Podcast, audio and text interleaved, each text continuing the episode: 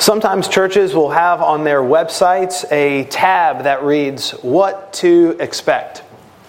It's a way of attempting to help first time visitors to know what it is like to be at a Lord's Day gathering, given the fact that some places have strange and unbiblical things that take place within Lord's Day gatherings, sullying the reputation of local churches in many cases, and given the fact that people sometimes just have erroneous stereotypes as to what actually happens during a worship service, I can definitely see how that could be helpful. It could be helpful. I get it. But knowing what to expect in a local church and in a Lord's Day gathering is not only for prospective attenders, it's important for Christians. Christians need to know what to expect from a corporate time of worship on the Lord's Day and also what to expect from a healthy local church. Such things include the public reading of scripture, 1 Timothy chapter 4 verse 13, corporate prayer, 1 Timothy chapter 2. You could look at the opening verses, make your way through the chapter and you'll see another example. Singing, Ephesians chapter 5, verse 19, Colossians chapter 3, verse 16. And doubtless there are other things that should be happening within a local church. There should be a healthy commitment to the ordinances, baptism, and the Lord's table. There should be opportunities to give. There should be the practice of church discipline. There should be qualified leadership, qualified elders. There should be, I would argue, a plurality of eldership. Those who serve in the diaconate should also be qualified, and of course, there should be the preaching of God's word. One thing, and not the only thing, that every person should expect from a biblically sound church is the preaching of the word of God. Just as an aside, that's not somebody saying they're preaching from the word of God when in actuality they are doing very little of it. That can happen in some places. People can say, We preach from the Word of God, but then you hear very little preaching of the Word of God, and it's treated as though the Word of God is kind of like a garnishment, and the main course is something else stories, illustrations, and things of that nature. Every believer should expect a full meal of biblical teaching when gathering together on the Lord's day. It was what Paul expected from Timothy, that he would be preaching the Word. And it is what God expects from pastors, and it is what God expects his people to expect from pastors. And that's part of the reason why this is important. Because it's not only by extension a call for pastors and elders to make sure they are preaching the word, but it's a call for the people of God to expect that from those who are in positions of leadership. And if you've ever struggled with coming to terms with the seriousness of this expectation for pastoral ministry in the local church, Today's passage, or at least the two verses that we are going to study, makes that point in no uncertain terms. Having declared to Timothy both Scripture's origin, that all Scripture is theopneustos, God breathed, and Scripture's function, verse 15 of chapter 3, it is able to make one wise unto salvation. It is profitable for teaching, for reproof, for correction, for training in righteousness, verse 16, so that the man of God may be complete, equipped for every good work, verse 17. We now come to verses 1 and 2 in chapter 4, where Paul sets before Timothy a solemn and serious call in light of such precious truth. So we begin in 2 Timothy chapter 4 verse 1 where we read, I solemnly charge you in the presence of God and of Christ Jesus, who is to judge the living and the dead, and by his appearing and his kingdom. We'll stop there and we'll pick it up in verse 2 as the statement essentially continues. So, this verse begins with the call to Timothy, uh, at least the beginning of it. I solemnly charge you. Now, this word that's used here is a compound word. It has a preposition, and it's the normal word for to testify or to witness. But the intensity of the word, you might say, is somewhat compounded by the preposition that begins it. So when you read in our text, I solemnly charge you, the seriousness of the call is somewhat accented by the word itself and the preposition that is placed in front of um, the word for to testify or to witness. The earnestness of this word is also illustrated by surveying some of the other times and other places it's used. For example, the rich man of Luke 16 wanted to solemnly warn his brothers so that they would not come to the place of torment where he was. Luke chapter 16, verse 28. This word is used to describe Peter's preaching on the day of Pentecost, Acts chapter 2, verse 40.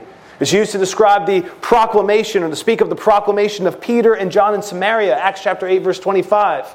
It's used to speak of how Peter and others who saw the resurrected Christ were charged to solemnly testify that Jesus will judge the living and the dead, Acts chapter 10, verse 43, which is a very fitting reference in light of what we are studying this afternoon. It's a word that's used to describe how Paul testified that Jesus was the Christ to the Jewish people. You see that in Acts chapter 18, verse 25. It's a word that's used to describe how Paul testified to both Jews and Greeks of the need for repentance towards God and faith in the Lord Jesus Christ. You see that in Acts chapter um, 20, verse 21. It's also a word that's used to speak of how the Holy Spirit testified to Paul that in every city that he went, there awaited him chains and tribulations. Acts chapter 20, verse 23. It's interesting, in the very next verse, the Apostle Paul goes on to say that he counted his life as nothing, only that he would finish his course and the ministry entrusted to him by the Lord Jesus. And he put that in this kind of succinct form when he said, to fully testify to the gospel of the grace of God. Acts chapter 20, verse 24. So here's Timothy. And he is again on the receiving end of this kind of solemn charge. He received it in 1 Timothy chapter 5 verse 21. Same language used there from the apostle Paul to Timothy, and here he is on the receiving end of that charge or that kind of charge yet again. But Paul would amplify the solemnity of the forthcoming charge. And he does that at least immediately, we see, via the following prepositional phrase In the presence of God and of Christ Jesus. So imagine the scene. There, Paul is in his prison cell. He is largely alone. He's got Luke with him. He'll note that a little bit later on.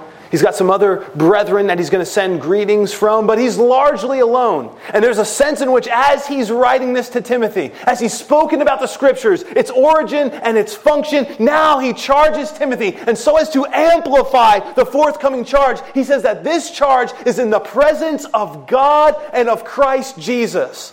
It's as though, so to speak, if you kind of imagine the imagery that's painted with the text here. It's as though you see Paul, but then you see Paul, as it were, in front of the backdrop of what Revelation 4 and Revelation 5 describe the throne of God and the Lamb. It's as though he's giving this charge to Timothy in the very presence of God. And what he's essentially doing here, he's saying essentially that the Father and the Son are bearing witness of this solemn charge.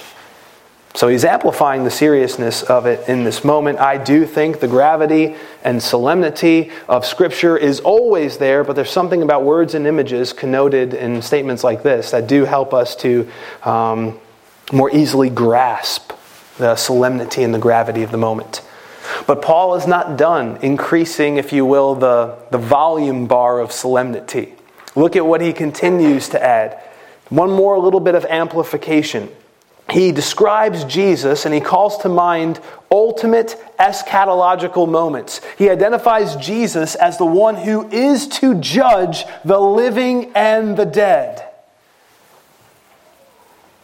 All judgment, we know, has been entrusted to the Son. Jesus said as much. In John chapter 5, verse 22, Jesus spoke and he said that the Father judges no one, but has committed all judgment to the Son.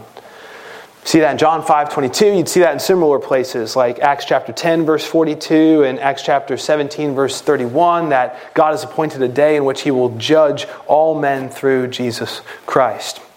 Um, now, believers, this is important for us to note, will not be judged for their or for our sins because they've already been put away in Christ. But there is nonetheless coming a judgment for believers. Our sin has been put away, but there is still an evaluation to come. The scripture identifies it as the judgment seat of Christ. You see that in 2 Corinthians chapter 5 verse 10. And there is this reckoning that we have, this gracious evaluation where the one who bought us with his own blood is going to evaluate the works that we have done in this life. And they will be shown to be either gold, silver, and precious stones, or they will be burnt up and they will be shown to have been wood, um, hay, stubble. So there is coming a judgment for the people of God, a, an evaluation where rewards will be rendered. That is the judgment seat of Christ. But then there is what the scripture calls the great white throne judgment. We see that in Revelation chapter 20 verses 11 through 15. This is the judgment seat where the unbelieving are judged according to the works that they have committed and the light that they have spurned. Now, I want to apply this for a moment because I think it's so helpful for us to take a moment and say what perspective comes with the words, Who is to judge the living and the dead? If you lose perspective of a coming appointment, you'll be less likely to prepare for it. So I first want to apply this to the believer. For the believer, let me use the following illustration. It's a simple one, but it's what came to my mind, and I think it's a good way of illustrating the point. We have an appointment coming up. It's about a month and a half from now, something like that, uh, for Thea with the pediatrician. The last time we were there at her sixth month appointment, he gave us a list of things to essentially work on, a checklist that we want to meet and do our best to help Thea meet by the time we get to the nine month appointment. So the idea was, you, you know, we, we as parents do, do things like tummy time with Thea and do things to help her prepare for the appointment. And there's a sense in which, a sense in which, the upcoming appointment is not only an evaluation of Thea's health, though of course that's what it is, but there's a small sense in which it's an evaluation of us. Have we just done our due diligence to do whatever we could to help her be in the best place that she could when the appointment comes? Well, if you live in light of a forthcoming appointment, and I've tried to live in light of that appointment, it's a good way of being reminded to help Thea with things as much as um, myself or Lauren can. But I think how much more are we helped by living in light of the fact that we actually do have an appointment? There's actually coming a moment where we will stand as individuals.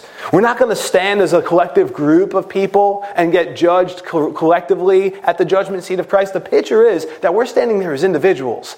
And if you live in light of the fact that what you do today will one day be evaluated, not in some kind of fearful way, because all your sins have been put away, you're going to stand before the Lord Jesus Christ, and your sins will not be called to remembrance, but some works will be burnt up. Let's say if those works were, say, done for wrong motivations or something like that.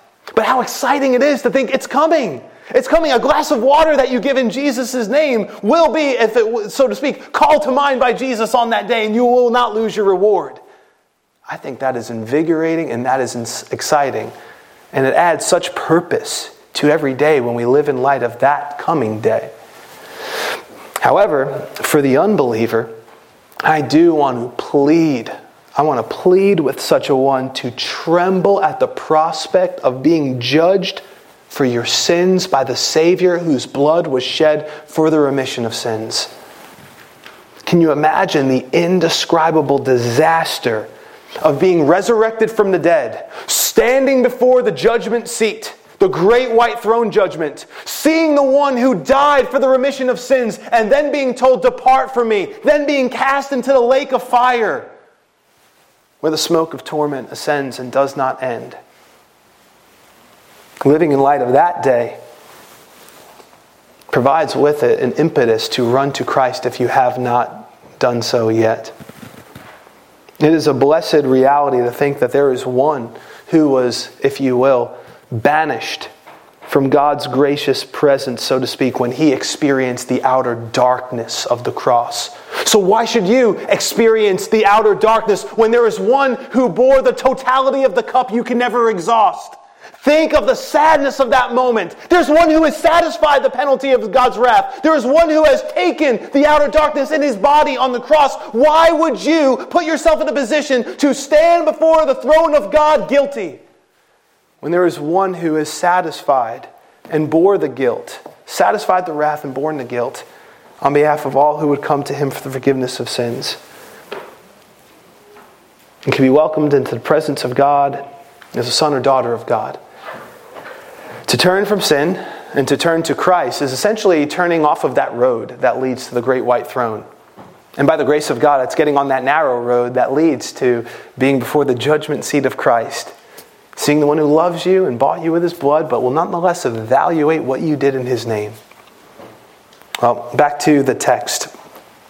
Paul mentioned other eschatological realities when he spoke of the appearing of the Lord Jesus Christ and of his kingdom. Now, the word appearing that's used here um, pretty much is always used with reference to the second coming of the Lord Jesus Christ. One time it's used with reference to his first coming. It's a good reminder that just as sure as Jesus' first coming was, and it happened, so is Jesus' second coming.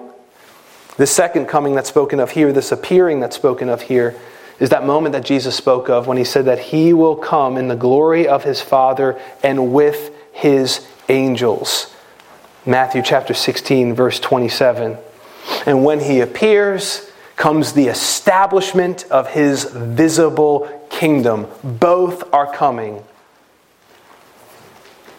Have you ever had uh, a moment when you went outside, let's say in the beginning of a day, and you went outside, and all of a sudden you were kind of groggy, and then the sun hit your face, and all of a sudden you kind of felt energized by the sun? It's subjective, but you felt as though your whole body was like absorbing the sunlight and you were feeling strengthened. Or maybe, to use another metaphor, um, but from real life experience, all of a sudden you wake up in the morning, your face is groggy, you throw cold water on your face, and all of a sudden you feel a little bit more awake. Or to use another example from you know, daily life for many people, you woke up in the morning and you were really groggy and you had a nice cup of coffee, and before you know it, all of a sudden you were more alert. I think that's something of what should happen when we look at these eschatological realities.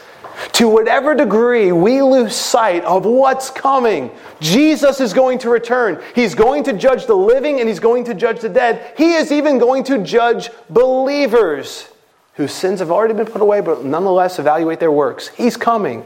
And I think when we look at these realities, it's like taking um, kind of a, an injection of scriptural truth that awakens our spiritual awareness, putting us in a better position mentally and spiritually to faithfully fulfill our Christian responsibilities. Um, even as the language was doubtless intended, at least in part, to move Timothy by, the virt- by virtue of thundering solemnity and glorious and frightful eschatological realities, may we be moved. For believers, may we be moved in the direction of faithfulness. For anyone who does not know that they are forgiven, may you be moved in the direction of forgiveness. Because there is coming a day when Christ will judge sin. And why stand before him guilty? When all who believe in him are declared justified, righteous, and innocent in sight of God. Well, that's the preface with a powerful parenthesis. Now comes the exhortation to fidelity and the fulfillment of duty. In verse 2, we read that charge. Paul went on to tell Timothy, Preach the word. Be ready in season and out of season. Reprove, rebuke, exhort with great patience and instruction. So he tells Timothy to preach. This is a high honor for Timothy. He's going to stand in the line of many godly men who have gone before. John the Baptist came into the wilderness, or came from the wilderness, preaching. He was preaching in the wilderness. Matthew chapter 3 verse 1. Jesus preached that the kingdom of God was at hand and that people needed to repent. Matthew chapter 4 verse 17. Philip preached Christ to the people of Samaria. Acts chapter 8 verse 5. Paul shortly after his conversion, he began to preach in the synagogues that Jesus was the son of God. You see that in Acts chapter 9 verse 20. He preached Christ to as many people as he could. You see that in 1 Corinthians chapter 1 verse 23. Jew or Gentile, he just wanted to preach Christ and Christ crucified. And here Paul was reminding Timothy, preach the word. Proclaim it, herald it, declare it, preach it. Timothy was to be the opposite of those um, that Isaiah spoke of when he wrote, His watchmen are blind, they are all ignorant. They are all dumb dogs. They cannot bark, sleeping, lying down, loving to slumber. So often in Israel's history, we see those who were charged to proclaim the word of God to people and to warn the people, but they didn't. They were like dogs who should have been barking when there were intruders at the door, but instead were sleeping. And that's how such men were likened. They were likened to that. Timothy was not to be that. Timothy was to preach. And what was he to preach? He was to preach the word. That's important. In Jesus' day, there were religious leaders that were teaching the commandments of men as though they were the doctrines of God. Matthew chapter 15, verses 8 and 9. In Timothy's day in Ephesus, there were false teachers that were teaching stories and myths as though it was the equivalent of God's truth. And they were actually um, standing against the truth. These things ought not to be the prescription for the pulpit, the curriculum for conversion and correction and comfort, and so much more is found in the Word of God. It's found in the Scriptures. And even as it was important for Timothy to preach the Word, so it is important for pastors and elders to preach the Word today. For many reasons. I just want to give you a few of them, and I think this is instructive for us. Why is it important to preach the Word? Well, I want to start here. One, because there's a lot to cover. If you think about what Jesus told his disciples, they were to go out and they were to baptize in the name of the Father, the Son, and the Holy Spirit. They were to make disciples. And what were they to teach the disciples that they made? Everything that Jesus had commanded them. That's a lot. So preach the word. Get to the business of teaching the word of God because there's a lot to be taught. So the more you're in the word, the more ground you're going to cover. To use language from the angel that set the apostles free in Acts chapter 5. After setting them free, he tells them to go and declare all the words of this life. Think about Paul when he's speaking with the Ephesian elders.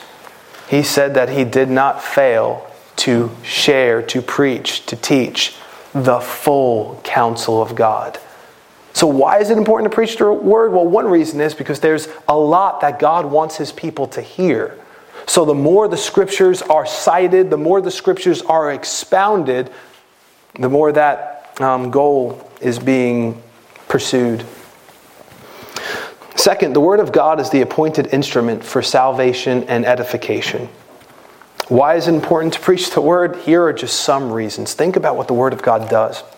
In 2 Timothy chapter 3 verse 15, it can make one wise unto the salvation which is through faith in Christ Jesus. According to chapter 3, verse 16 of 2 Timothy, we're told that all scripture is God breathed and is profitable for teaching, for reproof, for correction, and for training in righteousness. The word of God is what begets new life. 1 Peter chapter 1 verse 23. The word of God is what nourishes the new life that it begets. 1 Peter chapter 2 verse 2. The word of God is comfort bringing and it is hope begetting. Romans chapter 15, verse 4. It refreshes the soul and it makes simple the wise. Psalm 19, verse 7. It gives joy to the heart and light to the eyes. Psalm 19, verse 8. It can keep us from sin. Right? Psalmist said, I've hidden your word in my heart that I might not sin against you. Psalm 119. Uh, it provides us with counseling. Psalm 119, verse 24. It is a lamp and light that guides our feet in our path. Psalm 119, verse 105. It is a means of peace. Those who love your instruction have great peace. Psalm 119, verse 165. It's living and it's active. Hebrews chapter 4, verse 12. It is sanctifying. Ephesians chapter 5, verse 26. It is powerful.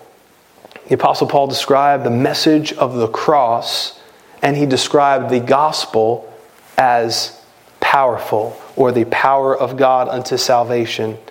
You see those things in Romans chapter 1 verse 16 and 1 Corinthians chapter 1 verse 18. No wonder why man is not called to live by bread alone, but by every word that proceeds out of the mouth of God, and that's an abbreviated list. There's much more that could be said about what the word, as to what the word of God does. Third, by way of prescription, uh, this, this call, preach the word, it's good for us to be reminded that there is edification and protection for the pastor and parishioners alike, for elders and parishioners alike. And there is also, within that preaching of the word, found the necessary instrument for the evangelization of the lost. So I want to put a few thoughts here together. As As the word of God is preached, the eldership that is called to be nourished by the word of God, 1 Timothy chapter 4 verse 6, is going to be helped. In chapter 4 of 1 Timothy, over and over again, Paul is telling Timothy, you have to be nourished by these things, give yourself to these things, be absorbed in them, watch your life and watch your doctrine closely. In doing so, you'll save both yourself and your hearers. And the idea, at least in part, is as a pastor, as the eldership gives themselves to the Word of God, they will be protected. So if the eldership is preaching the Word of God, giving themselves to the Word of God, preparing to teach the Word of God, it serves as being a kind of protective means for them, studying the Word of God and being in it themselves. But it also builds them up and builds up the flock. If you look at the way Paul spoke about the Word of God's grace, in Acts chapter 20, verse 32, he described it as that which is able to build up. It builds up the people of God, it builds up pastors and parishioners alike. But it's also the necessary instrument that the Holy Spirit uses to beget saving faith. Faith comes by hearing, and hearing by the word of God, by the word of Christ. Right? Peter in 1 Peter chapter 1 verse 23 says that a person is born again through the imperishable seed of the living and enduring word of God. 1 Peter chapter 1 verse 23. So for the pastor, it's to be a kind of IV that you're kind of attached to with a constant drip of biblical truth that is helping you. And then by the grace of God, as the flock of God is hearing the word of God, they are built up and they are personally then, then pursuing the word of God, putting their own IV drips, so to speak, in of the word of God, meditating on it, being like the psalmist in Psalm 119, verse 97, who says, Oh, how I love your instruction. It is my meditation all the day long. And it's also the means, as it's preached, that God uses accompanied by the ministry of the Holy Spirit to save sinners. There are so many reasons to preach the Word of God. Preach the Word. When the opportunities came, Timothy needed to be ready. He needed to be ready in season and out of season.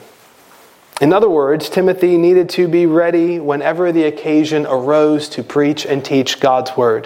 Whether things were convenient or whether things were inconvenient, whether things are peaceful or whether things are chaotic, whether he was free or whether he was in chains, when ministry, ministry looks successful and fruitful, and when the results are discouraging and dismal, etc., he was to be ready to preach the word. He didn't have to be resigned necessarily to a strict schedule, only teaching during scheduled times of worship. He had to be ready whenever and wherever, redeeming the time, using time doubtless for preparation and other times for preaching. And what must he do? Notice, he was to preach the word, he was to be ready in season and out of season, and he was to reprove, rebuke, and exhort with great patience and instruction. This is so instructive. Though the wording is different, the language is so reminiscent of 2 Timothy chapter 3 verse 16. It's as though Paul, when he's calling Timothy to preach the word, and he's calling him to be ready in season and out of season, and he's telling him to do these things, he was essentially telling Timothy that Timothy's preaching was to parallel the Scripture's appointed use. Even as the Scriptures do these things, Timothy's preaching was to do these things. You might say that Timothy's preaching was to unleash the Scripture to do what the Scripture was called to do. I think that's a good way of putting it. Timothy was to, per the text, we see the first thing, he was to reprove. And that word reprove has the idea of correcting, um, he was also to, as we see in the text here, rebuke. This has the idea of uh, correcting and sternly telling the truth. It's, it's kind of the opposite of what false teachers um, do. A lot of false teachers in the scriptures, you see, they're not exactly known for pointing out sin. They don't do that. And Timothy was called to rebuke. There are times for rebuking, and it comes forth as a result of the word of God rebuking us and reproving us. So Timothy needed to do that.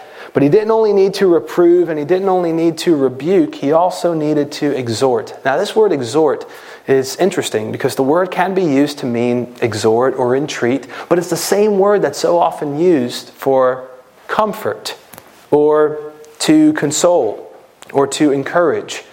And all of those things should be happening via the preaching of the Word of God. There should be moments in which you hear the Word of God preached and you're like, okay, I need to stop doing that. I need to stop thinking that way.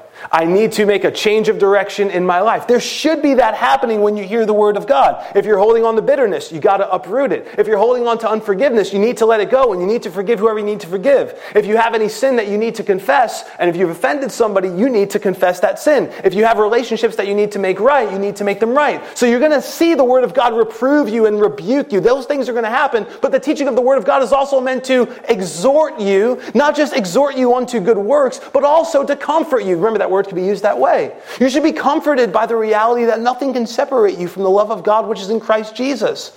The seasons may change, people in positions of power may change, the way you look will change. So many things change, but Jesus Christ is the same yesterday, today, and forever. And the love that God has for you who are in Christ Jesus, it's a fixed love. That should comfort you. You never walk alone. God numbers your wanderings, He bottles your tears, but He's also with you, shepherding you in the midst of all of it. That should comfort you. See, all of these things are meant to happen in the preaching of the word. There's correction, there's rebuking, there's reproving, there's comforting. So Timothy's preaching was to parallel the scripture's appointed use. And notice how Timothy was to do this. He was to do this with great patience and instruction. So he wasn't supposed to do this with short temperedness, right? So it would be wrong to say, oh, Timothy needed to reprove and rebuke so he can get mad at people. Trust me, a, a, pastor who gets mad at the people that he's called to love and shepherd, that's not a good thing. You don't need to be angry at people when you're rebuking people. You want to do that with all patience all makrothumia. It's not that you take sin lightly, it's just that you're not living in a practice of irritability. God doesn't need sinful anger as a kind of needed ingredient, some kind of carnal fury to move the needle in people's lives. No, the Word of God will do that, accompanied by the ministry of the Holy Spirit. So, although Timothy needed to reprove and rebuke, he needed to do so with patience. And we saw even earlier in 2 Timothy chapter 2, even when he was withstanding those who were in opposition to God's truth, how did he need to do it? With gentleness. You let the word of God work. There could be seriousness and there could be solemnity, and doubtless there is to be passion, but it's nonetheless to be accompanied uh, and under the heading of great patience. And notice what else it's supposed to be accompanied with.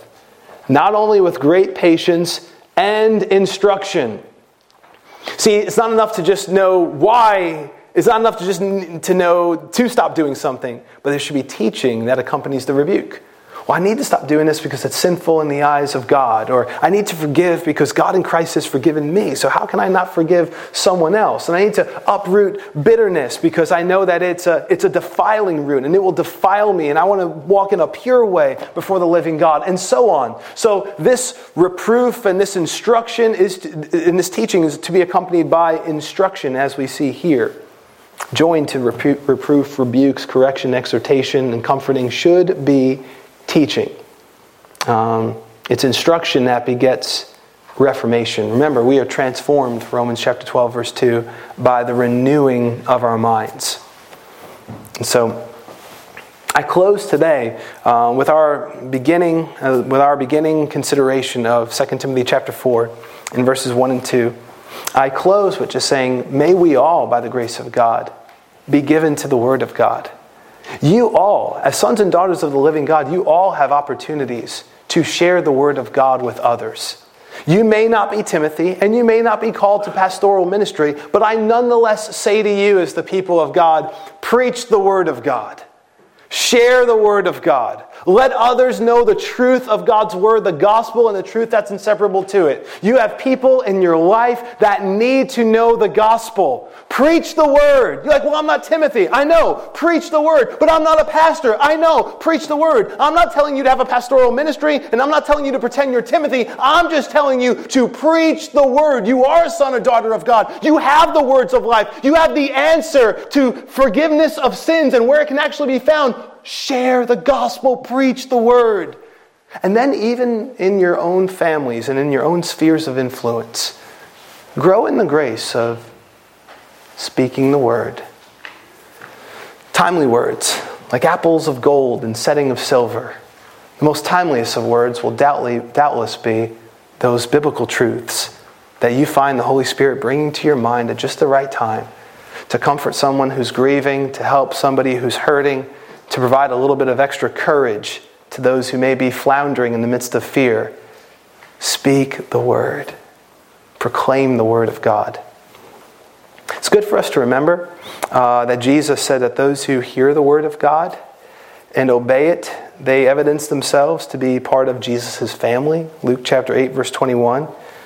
More blessed than being uh, the one who had the honor of nursing um, the Son of God as being among those who hear the word of God and keep it. So I just want to say to us all it's not just enough for us to proclaim the word of God. We need to, as those who have been forgiven of our sins, we need to obey the word of God. Not to earn salvation, but in light of salvation. Think about this, just by way of application, I'll close here.